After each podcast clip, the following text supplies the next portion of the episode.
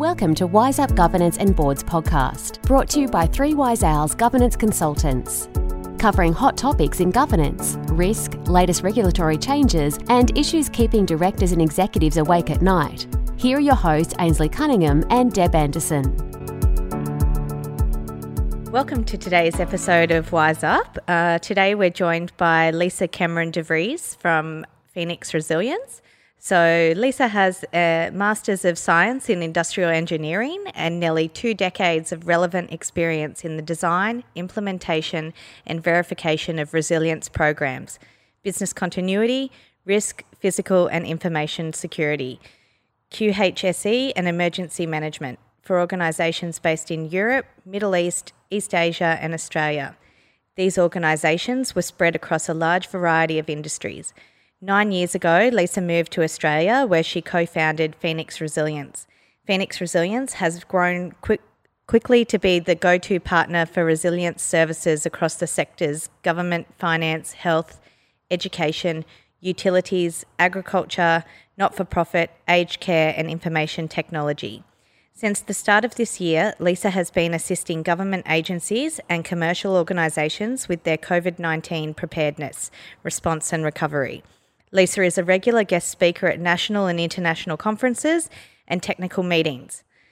Wow, what an impressive bio, Lisa. Welcome. Thank you. Thank you for the introduction. So, tell us a bit about Phoenix Resilience. Uh, well, Phoenix Resilience is a company that provides the services throughout the cycle of resilience uh, across the, the, disciplines of resilience as we see it. We all are about integrated systems. So, those um, disciplines you mentioned health, safety, risk management, business continuity, emergency management, all those things have similar uh, setup. If you go to the ISO standards, they have similar setup of the way they are structured. It's just the specifics around around that discipline. So we integrate those systems and then go through the life cycle.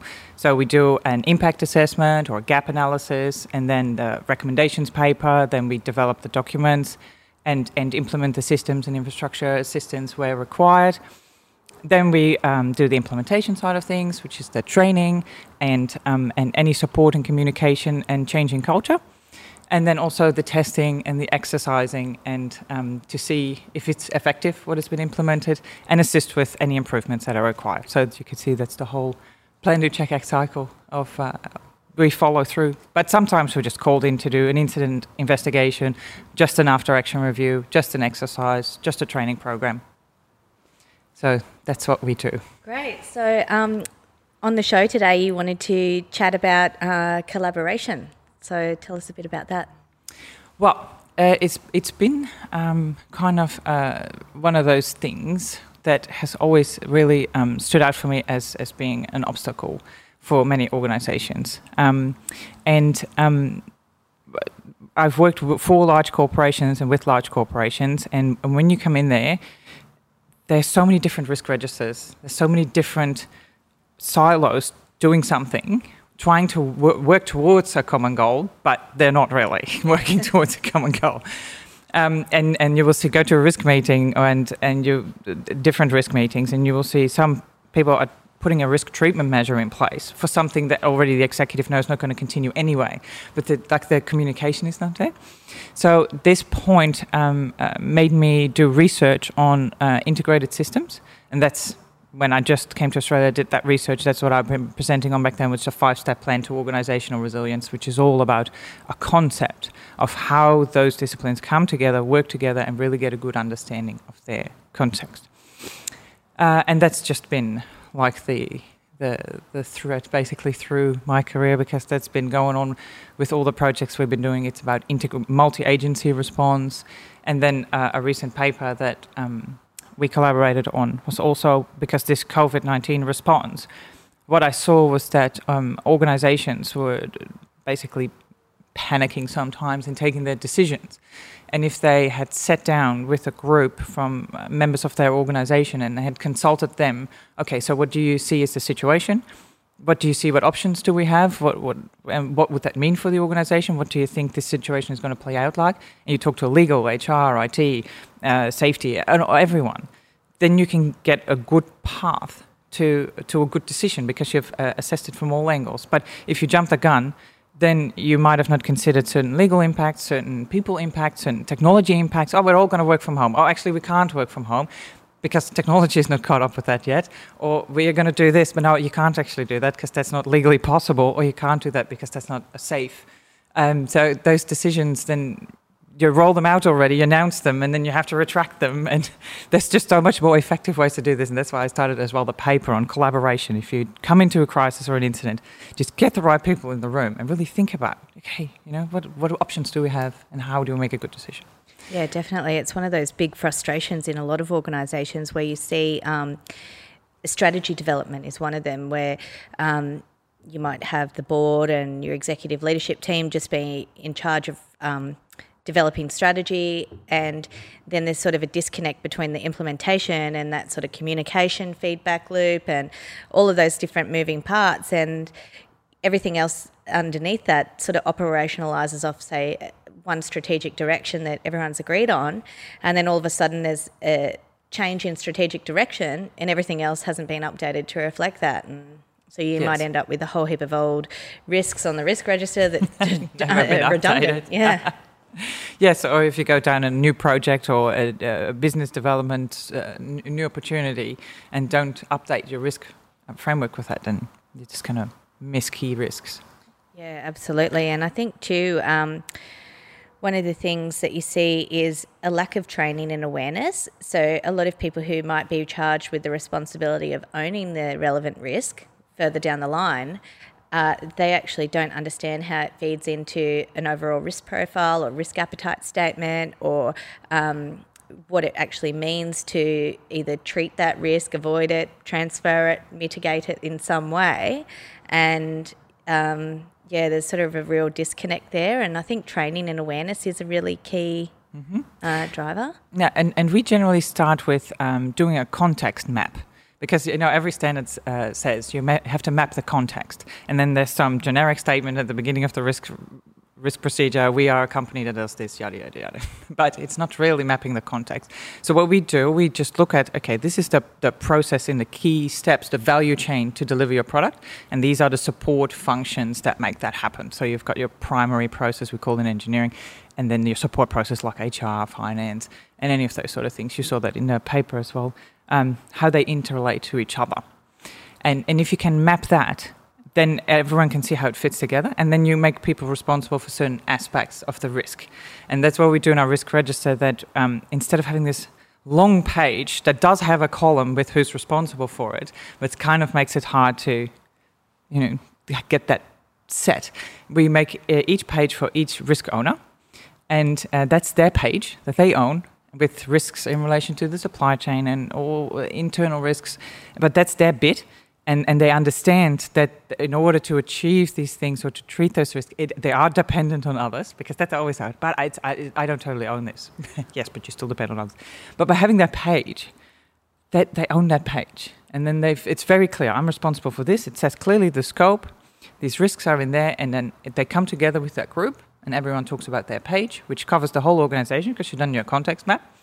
And um, uh, they have to talk about and integrate those risks. So that's across business units as well as disciplines.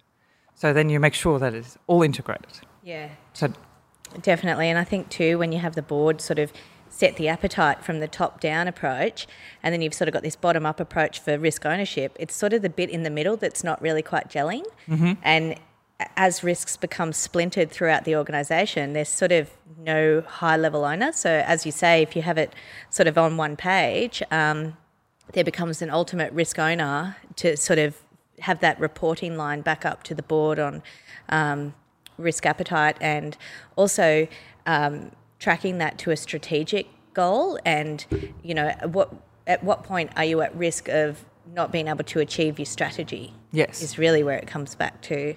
And that's always an interesting one because, for example, health to take health and safety on a strategic level. The executive are responsible that the, the resources and the time and the knowledge is available to uh, maintain a health and safety management system, for example. That's a strategic objective. Now, the people then within their risk registers have to make sure that they don't introduce any hazards, and whatever they do, they mitigate their hazards. That's their operational level. So it, it, you can't say health and safety risks sit with the health and safety person. No, the the the ability to have a management, an effective uh, health and safety management systems. That sits with the executive. So the risk is that they don't have one, or that you know, it's not being achieved, and then uh, that other component sits within each operational division. So I think that's a that's a good way to, to explain it because that's always a difficult one where people just go, "Oh, you're the health and safety, the health and safety sits here." Because if you look at those dis- di- di- those risks, because I used to work for a military contracting company, and um, and, and, we worked in, in very hazardous areas, uh, like like we worked operating in Afghanistan. So you are looking at risk. Now there's risk where we had uh, multi-casualty terrorist attack, air crashes, incidents, supply chain disruption, product quality issues, uh, all sorts of things like that go wrong. those risks of those things occurring have an effect on your uh, on your um, uh, could have legal impacts, operational impacts, financial impacts, reputational impacts. So you can't say that. Um, uh, a, a, terrorist attack sits in the emergency management side or something, yes, that's the response, that's a risk treatment. But the risk of it occurring and having those systems in place, making sure that you're prepared, goes all the way from the top down. So, in your experience, how do you instill, from a cultural perspective, the importance of risk management? Um, I always try to make it relevant to that specific organization. So we work with a lot of different organizations, from uh, NGOs organizing events to uh, investment funds to power companies. To like, so you have to contextualize it to that. So, for example, take uh, an NGO um, organizing an event. Um, they're, they're, for example, very well-meaning people, often volunteers, um, uh, with maybe limited risk awareness. They think, oh, the risk is tripping or falling over. Okay, so then we start with, before we do any design of risk management or any risk registers or whatever, we do the awareness workshop where you put on these news stories of things that go wrong on events, what the consequences are of that, what the implications are. And especially for an NGO, if you're trying to raise money and unfortunately somebody tragically gets hurt in, in that process, that's your brand. That's you will never be able to like people don't want to give to a charity that's associated with, with such a horrible thing. So that's the whole future of your charity compromised by so, by something that so could easily occur because there's so many events. And people so en- enthusiastically go, oh, we'll all put so many people on a bicycle and just send them on their merry way. But you know, there's a lot of risk that that um, that can come with that. So the organisations that we work with, uh, luckily, uh, recognise that and then we get the rest of the team on board by doing first aid awareness and showing all these risks that are out there. And that, then they're quite going, uh, for a bit there, they get the whole, this is terrifying. How are we going to do this? And then you take them on the journey to implement the risk treatment strategy. So you show them, okay, so which one are your highest risk, which one are lower ones. These are all the opportunities you have to treat your risk, uh, and and these are the things we're going to put in place. And then you start people to get excited about, okay, yeah, I'm going to do this briefing, and then I'm going to tell these people, and oh yes, no, and I bought these safety vests, and and and people start to get really enthusiastic because they see their risk ratings drop.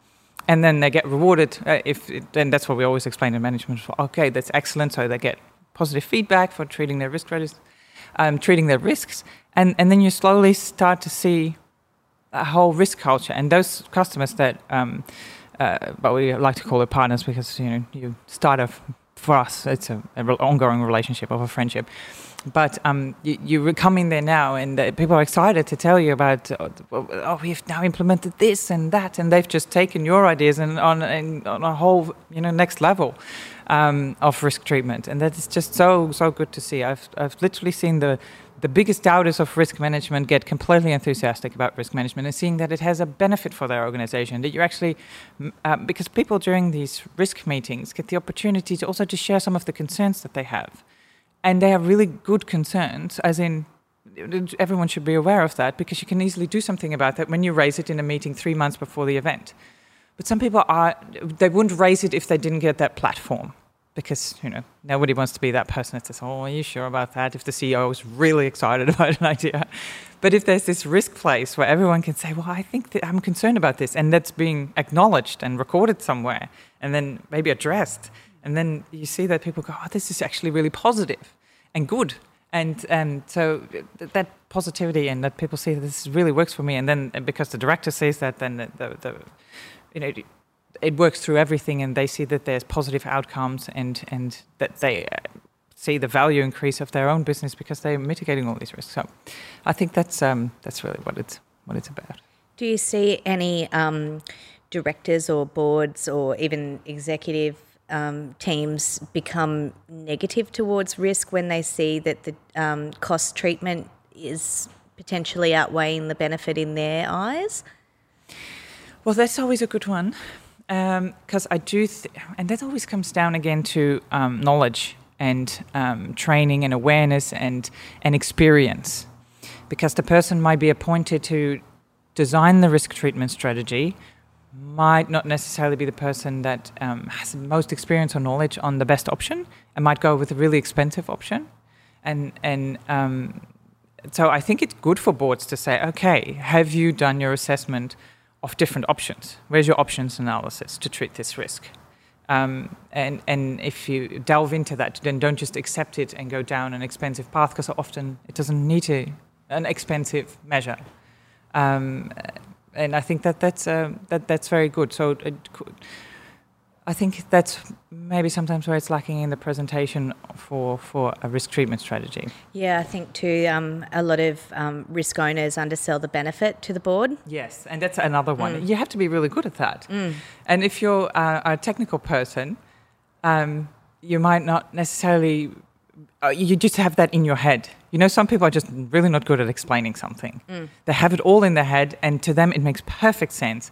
But if you, if that's not your daily job, you need to be really talk, uh, talked through what the benefits might be and, and how this will uh, benefit the organization in the short term, medium term, long term.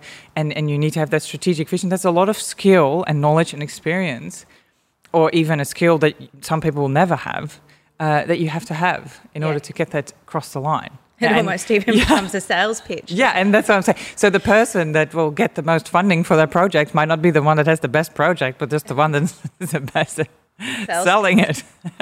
so that's why not always the people that have the highest salary are the people that are best at their jobs. They're just better at selling themselves.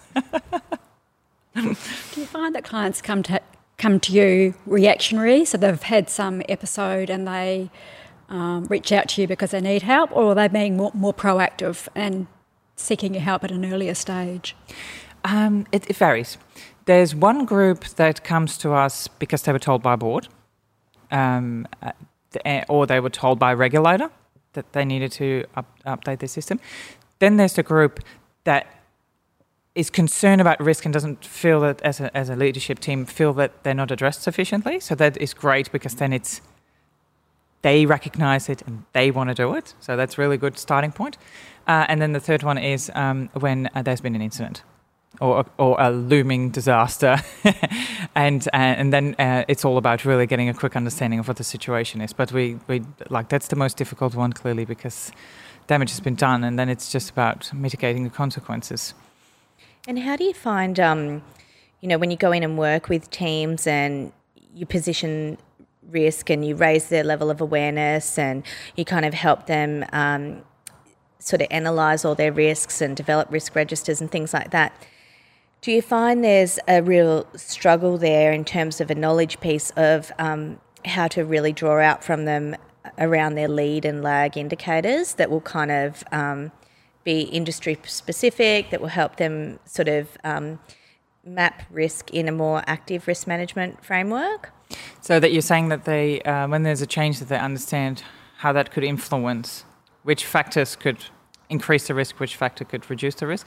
Uh, more so, which ones will help highlight the risk. So, say mm-hmm. if um, you're sort of going on a risk trajectory, you've got um, you've taken a certain level of risk appetite. You might be in sort of an amber zone of risk, and uh, you might be um, have sort of indicators there that you've got to be monitoring from a risk reporting perspective and um, a lot more lead indicators. So, in terms of being in the forefront of uh, that risk sort of coming into fruition, so that they can get on it quite early and reduce that risk as it's sort of coming into, say, maybe a red zone or even a catastrophic level. Um, do you find that's quite difficult to uh, get organisations to increase their awareness of? Well, that's the whole point. What we started with the uh, five-step plan to organizational resilience. That is about the awareness, and that's the the the, the tool that's in there is all about um, raising that awareness and having that monitoring capability. That's also the first thing we do. You have to have a monitoring capability within your organization that understands if this changes, then our risk profile changes. So, for example, um, in the taxi industry, this is a very much used example, but in the taxi industry, people could have known if they had a monitoring capability, oh, this technology is coming up, oh, these apps are coming up, there will be a competitor entering the market in a totally different strategy. Um, so when Uber came into the market, but, but there was not such a monitoring capability. No one, everyone was going, taxis will be taxis, there will be taxis forever, and this will just be that. Um, and they were just, it came like a complete surprise to the taxi industry. While if if somebody was monitoring, if, if I was running taxi business, wouldn't be monitoring. Okay, that's what technology is going this way, or you know these developments are coming up. Uh, if they apply that in, in the taxi industry, oh, we, we could be in trouble. So maybe think about uh, having apps in our business and, and going on that technology train um, early as well, instead of completely reactive, uh, asking for government handouts and, and, and you know, com- being all upset about what's, what's happened to them. Every business is going to go through a major disruption at some point. That is your responsibility as a business owner or an executive that you are aware of, of, of those potential threats that, that could occur and that you are monitoring them and that you have a capability in house to, if this changes and that happens, then this increases our risk profile in this way, and the consequences could be this. We need to take action, yes or no. Yeah. To say it very, very simply. Um, and, and, that is complete key because we always say the earlier you detect a, a change that could potentially cause a problem, the more time you give yourself to prepare for it. And it doesn't have to be some complex thing. It doesn't have to be oh we immediately have to invest lots of money. But it, like with this with this Uber thing, if you early in, you can come up with a strategy. You can get really smart people together. You can really think about what your competitive strategy could be, where we're going to be for the future, what's the future going to look like, and all those things really should should be in place um, so that you don't stand there with your head in, hands in the air going, "What happened?" I think you see that a lot too with um, change management. When you get a new uh, CEO or a new board or a new management team, they sort of come in and want to um, clear the decks and review strategy, uh, sort of more of on a holistic front. Um, reviewing that macro environment and things like that. Whereas um, if you have, I guess, boards and ELTs that have had a long tenure, they really become complacent and they become so firmly fixated on their strategic vision that they don't want to see um, in the peripherals what else might be coming into the horizon. And um, really gets Absolutely. missed. Yeah, and also a lot of, um, and that's just human nature. Work of the things that they've experienced. So if you've been through a flood, you're focused on flood.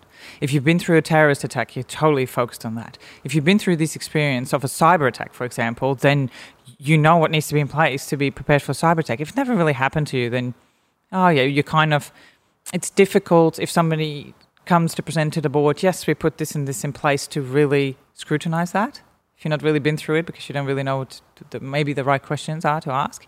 So in that case, and that's a very very difficult task for a board because they need to be across all the things that could potentially go wrong with an organization and also be across what an organization should have in place to mitigate those specific things. And the current environment, like with, with pandemics and terrorist attacks and uh, technology, complete reliance on technology, I mean, the, you know the, the threat uh, horizon is is very very significant. So that's always a challenge for a board to to be across all those different things that can go wrong and, and really scrutinize what someone's telling them that is being done because know, clearly everyone's going to sit there. Yeah, that's really really fantastic, and that's why in business continuity and emergency management we do testing of everything. Okay, you say you can send out a bulk test, bulk text to all customers okay, well, can we test that? Or at least to the whole incident management team, can we test that, that that actually works? Or um, uh, when we send everyone home to work from home, can we test that, that actually all those people can log in at the same time and, and have access and they can function? And, and, and does that really, really work? And when most, I would say maybe 99 out of 100 times it doesn't.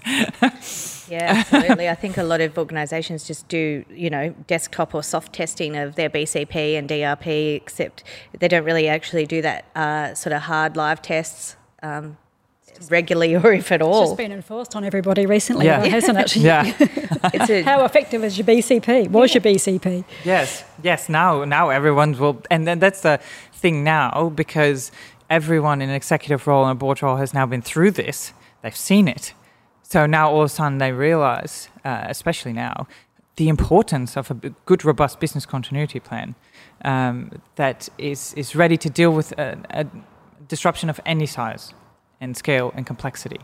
But then it comes all down to having an agile system, because in no way should I ever promote that you should have a 500 page business continuity plan that thinks of every possible scenario that could go wrong. It needs to be something that's really flexible and agile, that is able to deal with any specific situation, because as we now know, no situation is ever going to play out exactly like you have planned. it, and so where people said, "Oh, no one will ever be sent home for two months," or "No one, uh, the internet will always be here," or um, you know those sort of things. So your business con those assumptions that are being made. But there's so many different disruptions. Oh, I have no internet, or I have no this or that. It just needs to be an agile. Uh, plan that's able to respond to a, a, disruption or an incident, as we um, also talk about, um, of any size, scale, complexity um, because uh, those long plans, they're the worst. I think people get a bit complacent, don't they? You, you, you have your, your business continuity plan in place and you go, oh, look, put it, put it in the drawer and forget about it. But this is just um, brought to the fore yeah. how important that they are. And what I find most um, uh, remarkable, because what uh, large organizations generally do is um, they they determine okay what are the critical services maybe for the next week, two weeks, three weeks maybe, uh, and then send that down to the business units and they complete their own BCPs in isolation. Now, correct me if I'm wrong, there's a value chain going through an organization, right? You can, division A cannot do without input from C and input from B, uh, and, and then D needs something from that in order to have for that value chain to deliver something at the end, right? So, how can you develop BCPs in isolation and then think that that's magically going to work? And you have these massively long BCPs. You go into this organization, and each division has this massively long BCP. Well, all you need is this overarching business continuity capability that is able to understand okay, this is the type of disruption, these are our recovery priorities for an organization, and then cascade that decision making down.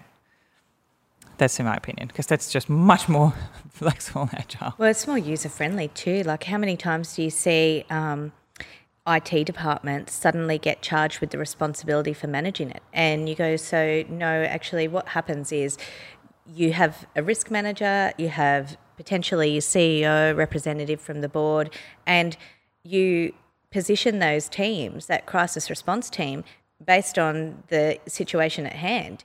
And that's um, it's different. Yeah, it's different every time, right? Like if it's a IT system, yeah, definitely get the IT guy. If it's um, something else, a HR situation, then definitely a HR person needs to be involved. If it's a people management situation or yep. um, prevention of access, you might want more the office manager. Or is there a, a, alternative location that they can set up or things like that? So, yeah, it's definitely got to have um, the flexibility to be able to call yep. on those response teams. Um, yeah, and, and the good one that you mentioned with the IT, because we see that a lot. For example, um, uh, one of the key systems has an outage. The IT department will put their heads in their computers to try and fix it. But somebody needs to look up and go, this system is out. That means that this, this, this one might also be out. That means that we can't deliver these and these services. That means we have to communicate to these and these people. That means that we might not meet these legal requirements. That means, you know, the, and, and have that sort of thinking and then update the executive. Okay, we're doing this, we're having this in place. Because if you don't start updating on what's going on, they all start coming there so you're sitting in your IT department trying to get this system back up, and there's the, the CEO, and there's the director of this, and there's the director of that, all going, what's going on, what's going on, what's going on. So you need to have that over, sorry, you need to have that overarching capability to, um, to that has that incident management capability to understand what communication needs to go out, how decisions need to be made, so that the people that can fix it, um, which can be the infrastructure people, the facilities management people, the IT people, that they can sort it out. Yeah. And I think too, what you find is um, a lot of the time they don't even have a draft communication plan, and so then they're scrambling to say, well, what sort of messaging do we need, and who should release it, and where should we release it? Who should it? approve and, it? Yeah. And before you know it, something's gone out. It hasn't been approved. Because we've seen that, for example, what was it the, the Dreamworld um, event where, um, what was it, day two, they announced, oh, we'll be open on Friday and it will be, well, the money will be donated here and there um, actually it's a crime scene and you won't be opening for uh, a while. And so th- this communication has gone out. It has not been at all, in my opinion, probably approved or really sanity checked by the incident management team, because um, otherwise you would know that that's not an option. uh, that you can actually do that. So then we see that all the time. People jump the gun, start t- t- saying all sorts of things to promises, and we're going to do this. Well, it's just probably best to say, okay, we have had an incident. We're assessing all the options, and if you don't have a solution, don't make one up. just say that we're working very hard on it, and we acknowledge what has happened. Yeah, definitely. I think honesty sort of Yeah. comes into it there. Absolutely. Yeah. So, in terms of your um, improving resilience in the aged care sector, tell us a little bit about that. Uh, well, we've been fortunate enough because I'm really passionate about this. Clearly, these are very vulnerable uh, members of our community, and um, uh, they are in a very vulnerable position. Uh, and if people don't come to help them, they then they won't be able to help themselves. And there's all sorts of things that can go wrong. Clearly, um, uh, for for in aged care, what we saw now, pandemic, but also fires, bushfires, uh, floods. Um, um, in, in the US, we have seen horrific uh, photos of um, aged care residents sitting waist high in uh, in uh, flood water, um, and, and those horrific things. So. Uh, the the thing with aged, an aged care facility, the resources they have available to them is clearly not to the level that they're independently able to respond to uh, to an incident of any scale because that's unaffordable. So they would not be able to evacuate all the residents within the set time frame. Like if a bushfire is coming in, you have three hours and you have 300 residents. No facility has the, the, the ambulances and all that available to get those people out. And we have learned from previous events that there may be limited ambulances available anyway, because if they're responding to other facilities, if it's three facilities under uh, threat at the same time, they might not be able to respond. So those sort of um, contextual, uh, you know, considerations are critical in emergency planning. There's not just one size fits all. Oh, we'll get them to the front door, and somebody will magically come and get them, because that's how a lot of plans work. We'll get them to the front door, and then emergency services will take over. But we've seen in the past they are doing other things. They maybe have one ambulance if you're lucky, and that it's just not going to work. So what we've also seen is that they turned up to evacuation centers with their residents. Now that's also something that if if you do planning beforehand, realize uh, because residents living with dementia need to be in a secured perimeter. You cannot offer that in an evacuation center, so they pose a threat to the public in the evacuation center as well as to themselves. They get very distressed. So then you need medical staff there. The requirements for um, looking after the, the age clearly they've got uh, medical uh, records that they need. They've got all sorts of specific requirements around sanitation and treatment and and and uh, f- f- uh, feed like the type of food that they can have, the type of drink that they can have. It's like it's endless requirements. So an evacuation center is a completely unacceptable place for um, aged care residents if they're high care to to go. So that was all recognised. So a lot of councils went through the idea of um, d- doing a multi-agency approach, and we were lucky enough to assist one of the regional councils um, here in Queensland uh, to get in the room um, aged care facilities. Uh, and, and their critical supply. So you're thinking of medical centres, uh, hospitals, GPs, uh, Queensland Health, um, emergency services, uh, the ambulance, uh, QFES, uh, and and all get them in the room and and uh, talk about okay, so these are the kind of resources we have available in this particular region. Um, this is what our response would be. This is type of threats, and really come up with uh, with a group and, and build those relationships so that they understand. Okay, there's three ambulances in this region. There is five aged care facilities.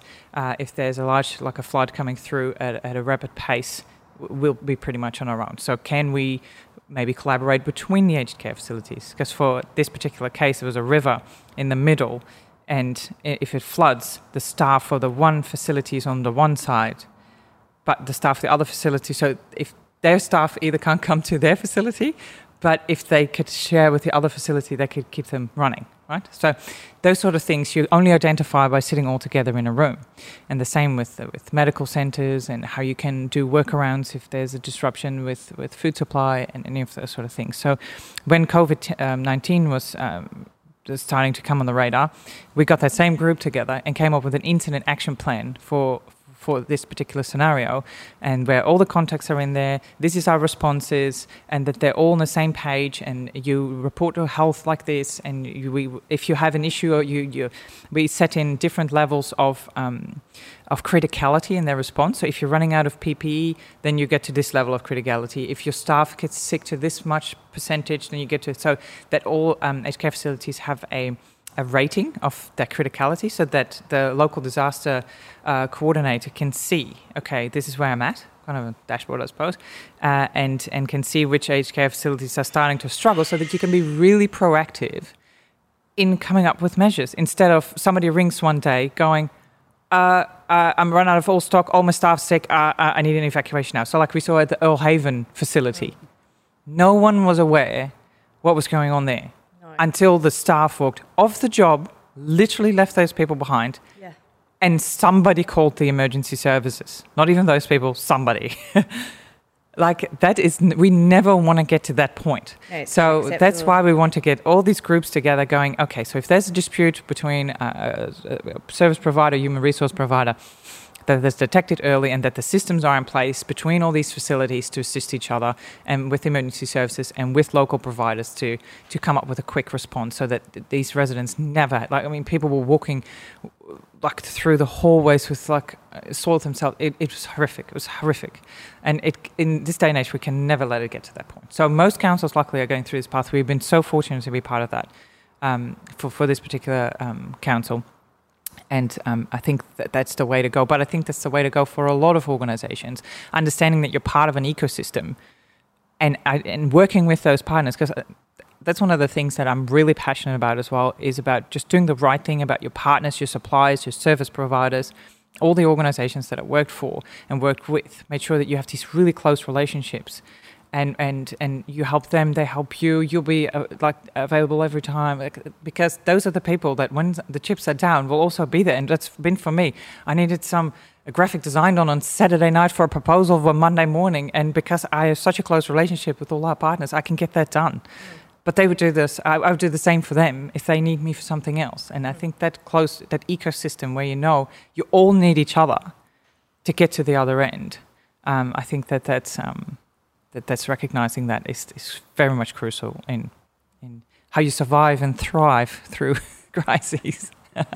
Absolutely. I think you see that, like in New York and Central Park, where they've had to, you know, they set up the makeshift hospitals and things. So yeah, absolutely. That was probably not in anybody's ever. no, or mass graves in New York. Yeah. Who would have ever, and not even in the worst pandemic movies, horror movies that we've seen, would you ever see that that sort of thing you have to consider?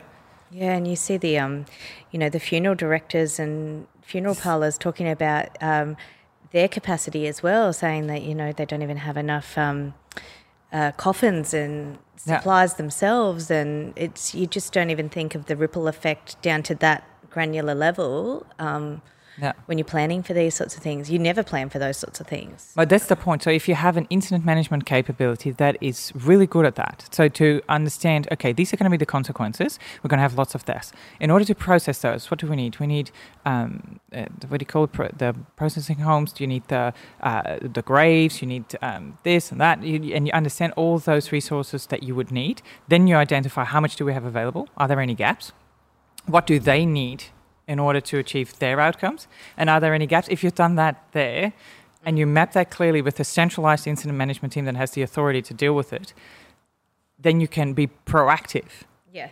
And now you're reactive because all these new problems keep popping up and they keep going, oh, oh I hadn't thought of that. Yeah. I suppose. But you would have had lead um, indicators earlier on and earlier Absolutely. detection processes to go, okay, well, we, we knew we only had uh, this many funeral parlours in the area. They all have this many coffins. And so now, as we see an increase in spike in um, death rates, then we, we know by default we're going to need X amount more or yep. and start preparing for that. In, yeah, early. And that was exactly what Australia did really, really well. They tried to flatten the curve early so that because they knew if this hits this target of deaths, we need this many uh, of this, we need this many of that, and they started to get that all in place. Keep the curve flat and get that all in place. That if it hits, we've got it already. And mm. that was really, really. Uh, I mean, hats off. That disaster management was excellent.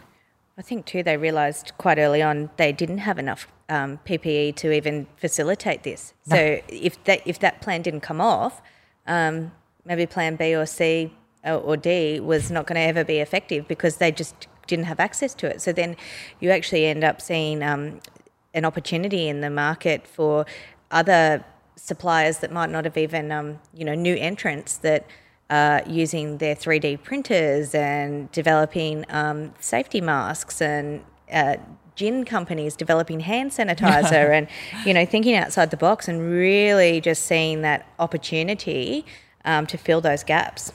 And that's what I find the wonderful thing of any disaster. There's always an opportunity linked to it, and that's why it's so important for organizations to understand. Okay, this is this looks really really bad, but why are we go- what are we good at, and how can we like the old, very old example, for example, of Holden. It used to be a saddlery, comp- uh, saddlery company, like making saddles for horses and stuff. And then um, very successful. But then the car was introduced, so nobody needs saddle. Um, so they, they could have gone, oh, well, you know, that's the end of us. Let's pack up, go home. But then they started thinking, okay, so what are we really, really good at? Okay, good at working with leather. Okay, well, we started making the seats for the car. And that's how they become Holden, right? So and that, that, that was until recently very successful here in Australia. So that's the thing of thinking, okay, this looks really bad, but I can really turn this to my advantage by just feeling really smart about what the opportunities are. What are you good at, and how does that work in this particular situation? Yeah, it's when that saying um, "never waste a crisis" comes into play, doesn't yeah, it? Yeah, but that's really, really good. So, in terms of um, panic response. So, with your collaboration in the aged care sector, how far and wide are they really considering? Are they thinking, uh, you know, what happens if it was an earthquake situation on top of a pandemic, and you then um, look at, well, okay, what sort of um, government response do we have? What sort of uh, UN type response do we have if our government's wiped out? If our um, emergency services or um, you know, defence forces are wiped out, what other access do we have to maybe um, foreign partners and things like that? Mm-hmm. Like, how wide do you spread the net? Well, luckily in Australia, they've got excellent um, escalation criteria and procedures. So if the if the local council runs out of resources, then it goes to the state. If the state, then it goes federal. If federal's running out of resources, then it comes internationally. Um, and and they've got that mapped out really really well in Australia. So we're fortunate for that. If you have operations in other countries, might not be that way, and then you really have to think about, okay, if we have a large scale disaster in this particular country, what does that mean? Who would be able to respond? How do we liaise with them? So have those relationships pre-prepared. That's all I'm trying to say. So that you understand if there is a crisis of a certain scale of complexity um, or type, then I would need these sort of partners to liaise with. But if it gets to this level, I would need these sort of partners to liaise with. So if you go to Australian levels, you would um, make sure that you have those Australian escalation levels and, and organizations, which are very clearly um, explained in all the disaster management plans. That's excellent, very well um, communicated, but in other countries you would have to really work out the local context. And how does that work too? Like if you're, um, I guess, a partner to a foreign country, they've got a disaster and you've deployed your assets there, how does that work then when you might need to call them home? It's sort of a conflict of interest because you want to keep them at home, but you, you know, how are the capacity levels really measured in that situation as well? Uh, you, you mean when you have um, expats people that are working there from uh, the nationality of the country or people no that... um, so say if there was a disaster in east timor and australian troops are deployed there to fix that but then suddenly we have our own disasters at home mm-hmm. what happens there? Do we call them back? Do we pull our help? Do we I mean, yes. it might not even be, you might not even know the answer. Um, it's no, probably a technical um, government response. Yeah, no, that, that all comes down to incident management. And you can, that's the same as, as you would do for an organization. Okay, I've got these different problems going on. I've got a limited amount of resources. I think of what the consequences would be for each decision. So if I leave them there, these would be the consequences for my country, but I would do this great thing over there. If I'd bring them back, then I would um, uh, assist here, but there would be the consequences, and just work out those consequences and then make the best decision. Yeah. In a disaster, there is no optimal decision. No.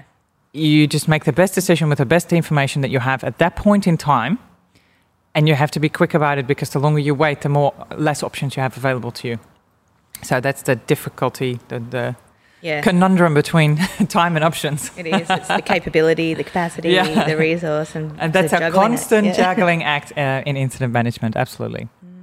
I think communication's key too. I think Jacinda Ardern has been doing an amazing job. Firstly, when they had the terrorist attack, and and with COVID nineteen too, she's just been empathetic and communicating a yes. lot. Yes, what's going on? Why is it? Why are we doing this? What are the benefits? Strong leadership, unity in the country. Um, I think Australia did an all right job as well, but uh, certain other countries you can see if the leadership is not is constantly changing its mind or it's not clear or it's not even supporting what health officials are saying, then you can see that the, it all starts to fall apart uh, very, very quickly. You need strong leadership. You need consultative leadership.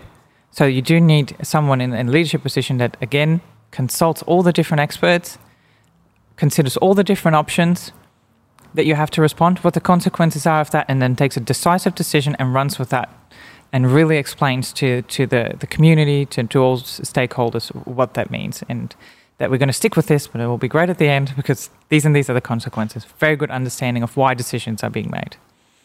Yeah, and I think real leading change piece, isn't it? Yeah. You know, 100% input and 100% agreement, and um, yeah. Yeah. So yes, she does an excellent job of that. Absolutely. I think too, she made the decisions quite quickly early on. You know, she could kind of envisaged that it was going to play out the way it did, and um, took the hard line straight away mm-hmm. instead of sort of, I guess, just waiting and sort of anticipating what might happen and allowing it to become a bigger problem. Yeah, she has great insight of, of consequences early on because um, I think a lot of people, especially in COVID 19, were just could not believe that this could be the case. So waited way too long because, you know, Australians are like, oh, it'll be right. It'll be right. That'll never happen. It'll be fine. But um, it wasn't. And, you know, that, that's where, again, those indicators that you can see that something going down a certain path that you act on those early. The earlier, the better. And have you seen some really poor examples of, um, you know, resilience planning and risk management? Because really, it comes back to um, the overall governance framework and that reporting line, uh, sort of to the board where they're going to be making the decisions, but the sort of making sure it doesn't miss a certain channel on the way up the line and the way back down the line. That's where I think the big disconnect comes. But have you seen a really, uh, really great examples or really poor examples of in the governance? response to this? Well, just in governance in general and yeah. um, resilience planning in general. Um, I think the, the excellent examples are where uh, the the people managing the risk within the organization are uh, skilled and experienced and trained to understand risk. Because you can't tell someone identify a risk or manage a risk that does not have the risk awareness. And it's something that really comes over time of with training or with experience. It's not something that's per se natural. Um, so that they have that and then that capability to to explain it to the board what the risks are why this is happening why you need to take these measures and and explain that. And then it's very important that that trust comes back and the support comes back because people will only raise so many times that something needs to happen if they get back high, you know, that'll be right, uh, that'll never happen, no, you're not getting any money for that or that. Then people start to lose faith in the system, I suppose, and that's where it starts to fall down.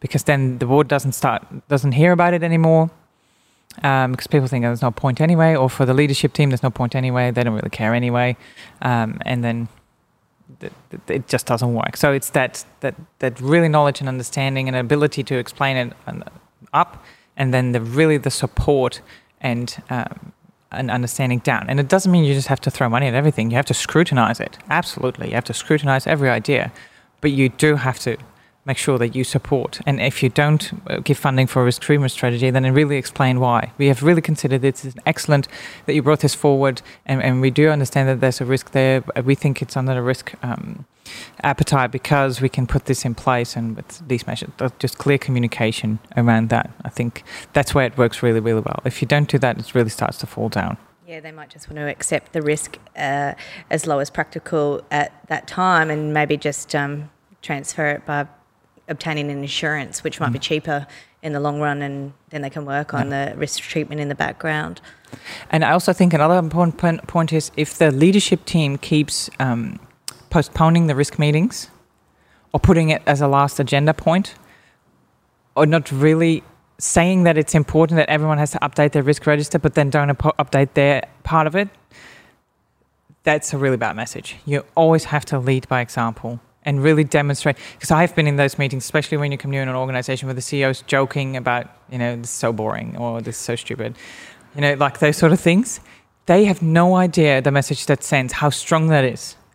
I've seen these organizations where the CEO or the executive is really committed, and then everyone will work that the, the, the achievements are so much greater than when the CEO goes, ah, well, it's not really important anyway. Just a tick in the box, guys. Just a tick in the box, you know. And then you're not going to get anywhere. You're honestly not going to get anywhere. I think we've all worked in organisations. we've um, it's all about believing, believing, making everyone passionate about something, and and and then and committing to it, and and all sharing the benefits. And I think that's very important. Lead by example.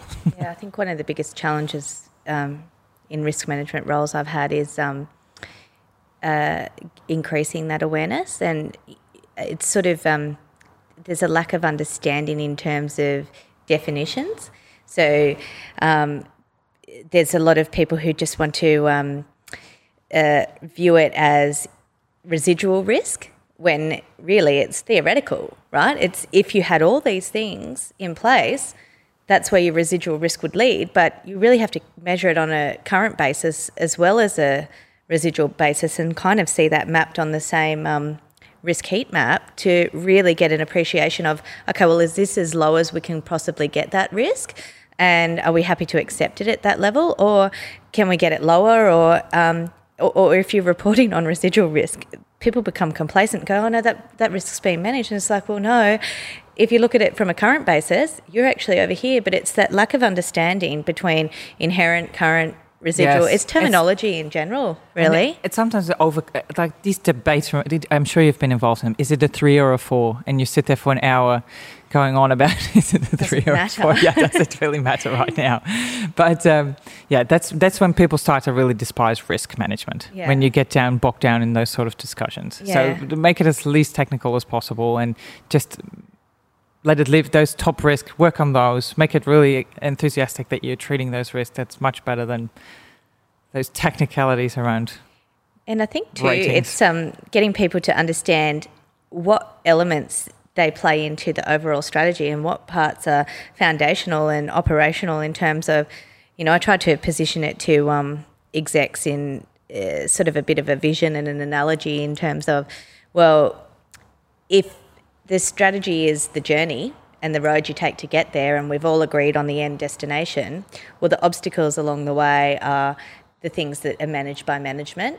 And um, say if you have a really large organisation, you might be leading a train, and the CEO is the driver, and each of the business units, there's an exec responsible for each of the carriages. And some of those carriages might fall off, whether it's HR or IT or whatever. And if you lost that part of the train, are you still going to get there? And um, making sure have you got the right fuel? Have you got the right equipment? Have you got? Are you maintaining the wheels and things like that? Are you maintaining the tracks? And when you sort of position it like that, they go, oh yeah, that okay, that's okay. And you know, in the risk management sort of framework is well, who's responsible to put the fuel in the in the vehicle and who's responsible for monitoring the track and when everyone understands what part of um, the overall journey they're managing, I think it's a lot easier to help them um, report back on the bit that's in their remit, but also see it from the whole sort of journey perspective as well. Yeah,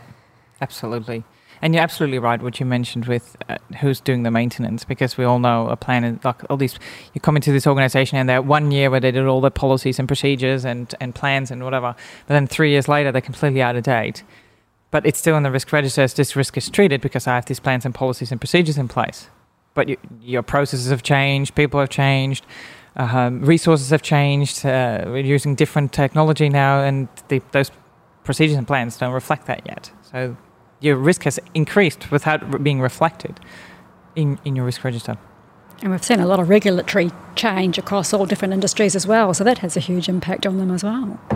And that's so, especially in the aged care sector, I find that their compliance department. So the overheads in aged care are clearly very low already. I mean, um, the, the, the cost of labour and all the cost that comes with an running an aged care facility are huge.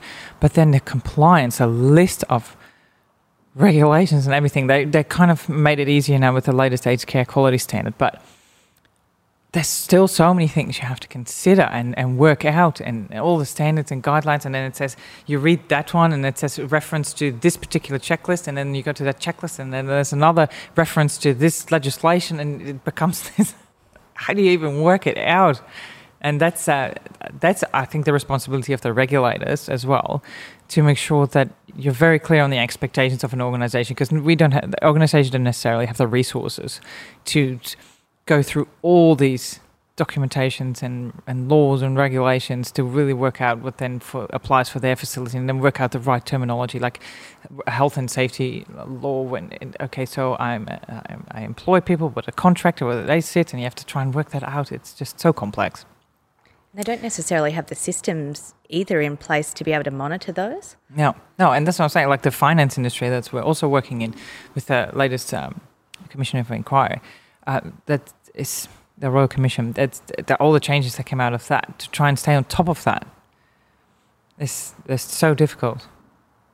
It's not that so that's a difficult one. and I think too, you find a lot. Um, boards become complacent. They become so focused on financial risk and um, profitability that they forget to think about the non financial emerging risks as well. And it was highlighted in the Royal Commission uh, culture and climate change and um, well not necessarily in the royal commission for that one but climate change and modern slavery reporting and all those other things that they don't even consider as risks until um, they're knocking on their door going well this is potentially reputational damage, penalty damage, regulator relationship yeah. damage, erosion of trust, increase of public scrutiny, all those things. It's huge. The, the, the secondary costs related to an incident, like for example, if you look at Volkswagen, they're promoting themselves as this environmentally friendly Integra company, and their whole branding and and they had very strong um, a brand reputation and then they get found out for something that is clearly all the way to the top because something does not accidentally come into a car. no, no. and that is clearly uh, okay. We're not environmentally friendly. We're actually trying to trick you to make it look environmentally friendly. Um, that completely undermines how we look this brand. So they have to fix the problem of those things being in cars. They have to fix their reputation. They have to have legal fees through the roof. Um, it, it affects on every aspect of their operation and on a strategic level um, for something like that. And it's not easy to fix the reputation either. No, no. We've once that rebuild the trust all over again. Yes, and that is something that takes so long to rebuild uh, to build trust, and then something like that where you just like, lie to people, blatantly lie, and then the regulators you're lying, and that's that's yeah, that's um, difficult to recover from. But the, the secondary costs of such an incident are significant. So, I guess for organisations that don't necessarily um, look at resilience and risk management and business continuity planning and want to uh, obtain independent uh, assessments or advice, what sort of are the top three tips that you could give those types of organisations to at least increase their awareness initially? Um, well, first, I'd like to say um, the, the organisation, one of our customers that I got through the whole cycle um, with they did it started with risk management. In the risk management, we identified okay, there's certain aspects of health and safety we need to improve, certain aspect of quality management we need to improve. Uh, so those risk treatment plans got into play that we have to treat these risks. So they started to treat those risks, and then they actually wanted to expand their business um, in a certain uh, extended uh, in in a certain direction. And because they had all these procedures already in place, they had a fantastic risk management procedure that was written. Um, they had uh, their governance arrangements around that. They had their procedures because of the quality management system. They could put on all their safe. This proposal went out in like a, a day because they had everything done already. And they looked fantastic because they had passed audits, they had uh, put all these systems in place, and, and had all this um, acknowledgement already of the risk treatments they put in place that positioned them in a really good uh, way to to expand their business. So if you think that that risk management is not going to bring you in a better position to expand your business, then I mean it is it is the key to expanding your business. And the same um, that organization that I worked with uh, in Afghanistan, when I came with them, uh, they had just won uh, the first contract for one site. There was no policies, procedures in place yet. There was nothing in place yet. We're just starting operations And um, I was part, responsible for uh, quality, health, safety, and environment, and later also risk and emergency management. Um, but I put all those systems in place, and that's how we won all the other contracts. And within four years, we were the largest supplier in Afghanistan as well. Uh, we were operations in Somalia and Kosovo. Um, we were uh, doing disaster relief in Haiti because we had built this really strong uh, governance system, really strong quality management system. We were actually speaking on international conferences on how good our system was and how clean the fuel was because we could prove it. And, and, and, and the management and the leadership really um, supported that, put the, the, the resources into building that system and, and, and, and looking at all the data that was coming in. So we had KPIs not just for the, the, the quality of the fuel, we had KPIs for procurement, finance, just the overarching for, for the business. Um, we had management reports, all came a quality management, um, and, and we implemented the improvements and cascaded it back down. So we used that whole system to build the business from just one contract to contracts across uh, multiple countries, multiple projects. And that's this stuff has value. This stuff puts you in an excellent position. And also, we had an incident once um, where, where there was an air crash and they, they thought it was the fuel and they come into your facility and we had all the checks and balances done. Um, all staff was trained, all equipment was calibrated, samples were retained, daily checks were done, um, everything was in place. They could see uh, records and reports back dating back three months, so we were cleared straight away. Um, and that's where the value comes in of those sort of things. It always sounds like, oh, it's just a, a paper generating activity, or oh, it's just so, uh, but it, it's not. It, it, protects your business yeah. and it makes sure it sets you up for uh, for growth because you know all this information and when you go for a proposal all this information needs to be there mm. and i think too like the excitement for me comes from um, you know the iso uh, actually now looking at um, governance and hopefully that comes out soon and uh, whistleblower programs etc mm-hmm. and how they tie back into quality management health and safety um, risk and kind of really aligning them all and uh, making it all hum together because then that feeds into um, our model where um, we really see that governance sits around all of your things your strategy, your leadership, your culture, the behaviours, the um, sort of operational and risk management side, and really having an encompassing um, governance framework that sits around that. So, if we have an ISO to work to in that space, it makes our job so much easier. Yeah. Absolutely, because then it's very clear what the steps are, what needs to be done. Yep, you're compliant, and then you can also get that tick in a box. Because in um, most of the countries that are operated in, there's not that much regulatory um, monitoring going on. So they want some customers want some confidence that you're doing the right thing. So then they'll start asking for ISO certificates because at least they know someone went in here, someone checked something. and found it okay. It's better, at least you have some sort of assurance, right? That the right thing is being done, better than somebody just saying, "Yep, we've got great systems in place." Because we all know you can say anything. it's been validated. Yeah, it's been validated, yeah. so that's very important. Well, I think that um, probably wraps up where we're at today, and uh, yeah, thank you so much for coming on the show, Lisa, and sharing oh, really all your va- you. valuable insights. It's um, always great to speak to someone who uh, feels as passionate about risk and resilience and governance as much as what we do. So, thank you so much. Well, thank, thank you, you very much for having me. I really enjoyed it. Thanks, Lisa. Thanks, Lisa. Thank you. That's all for today.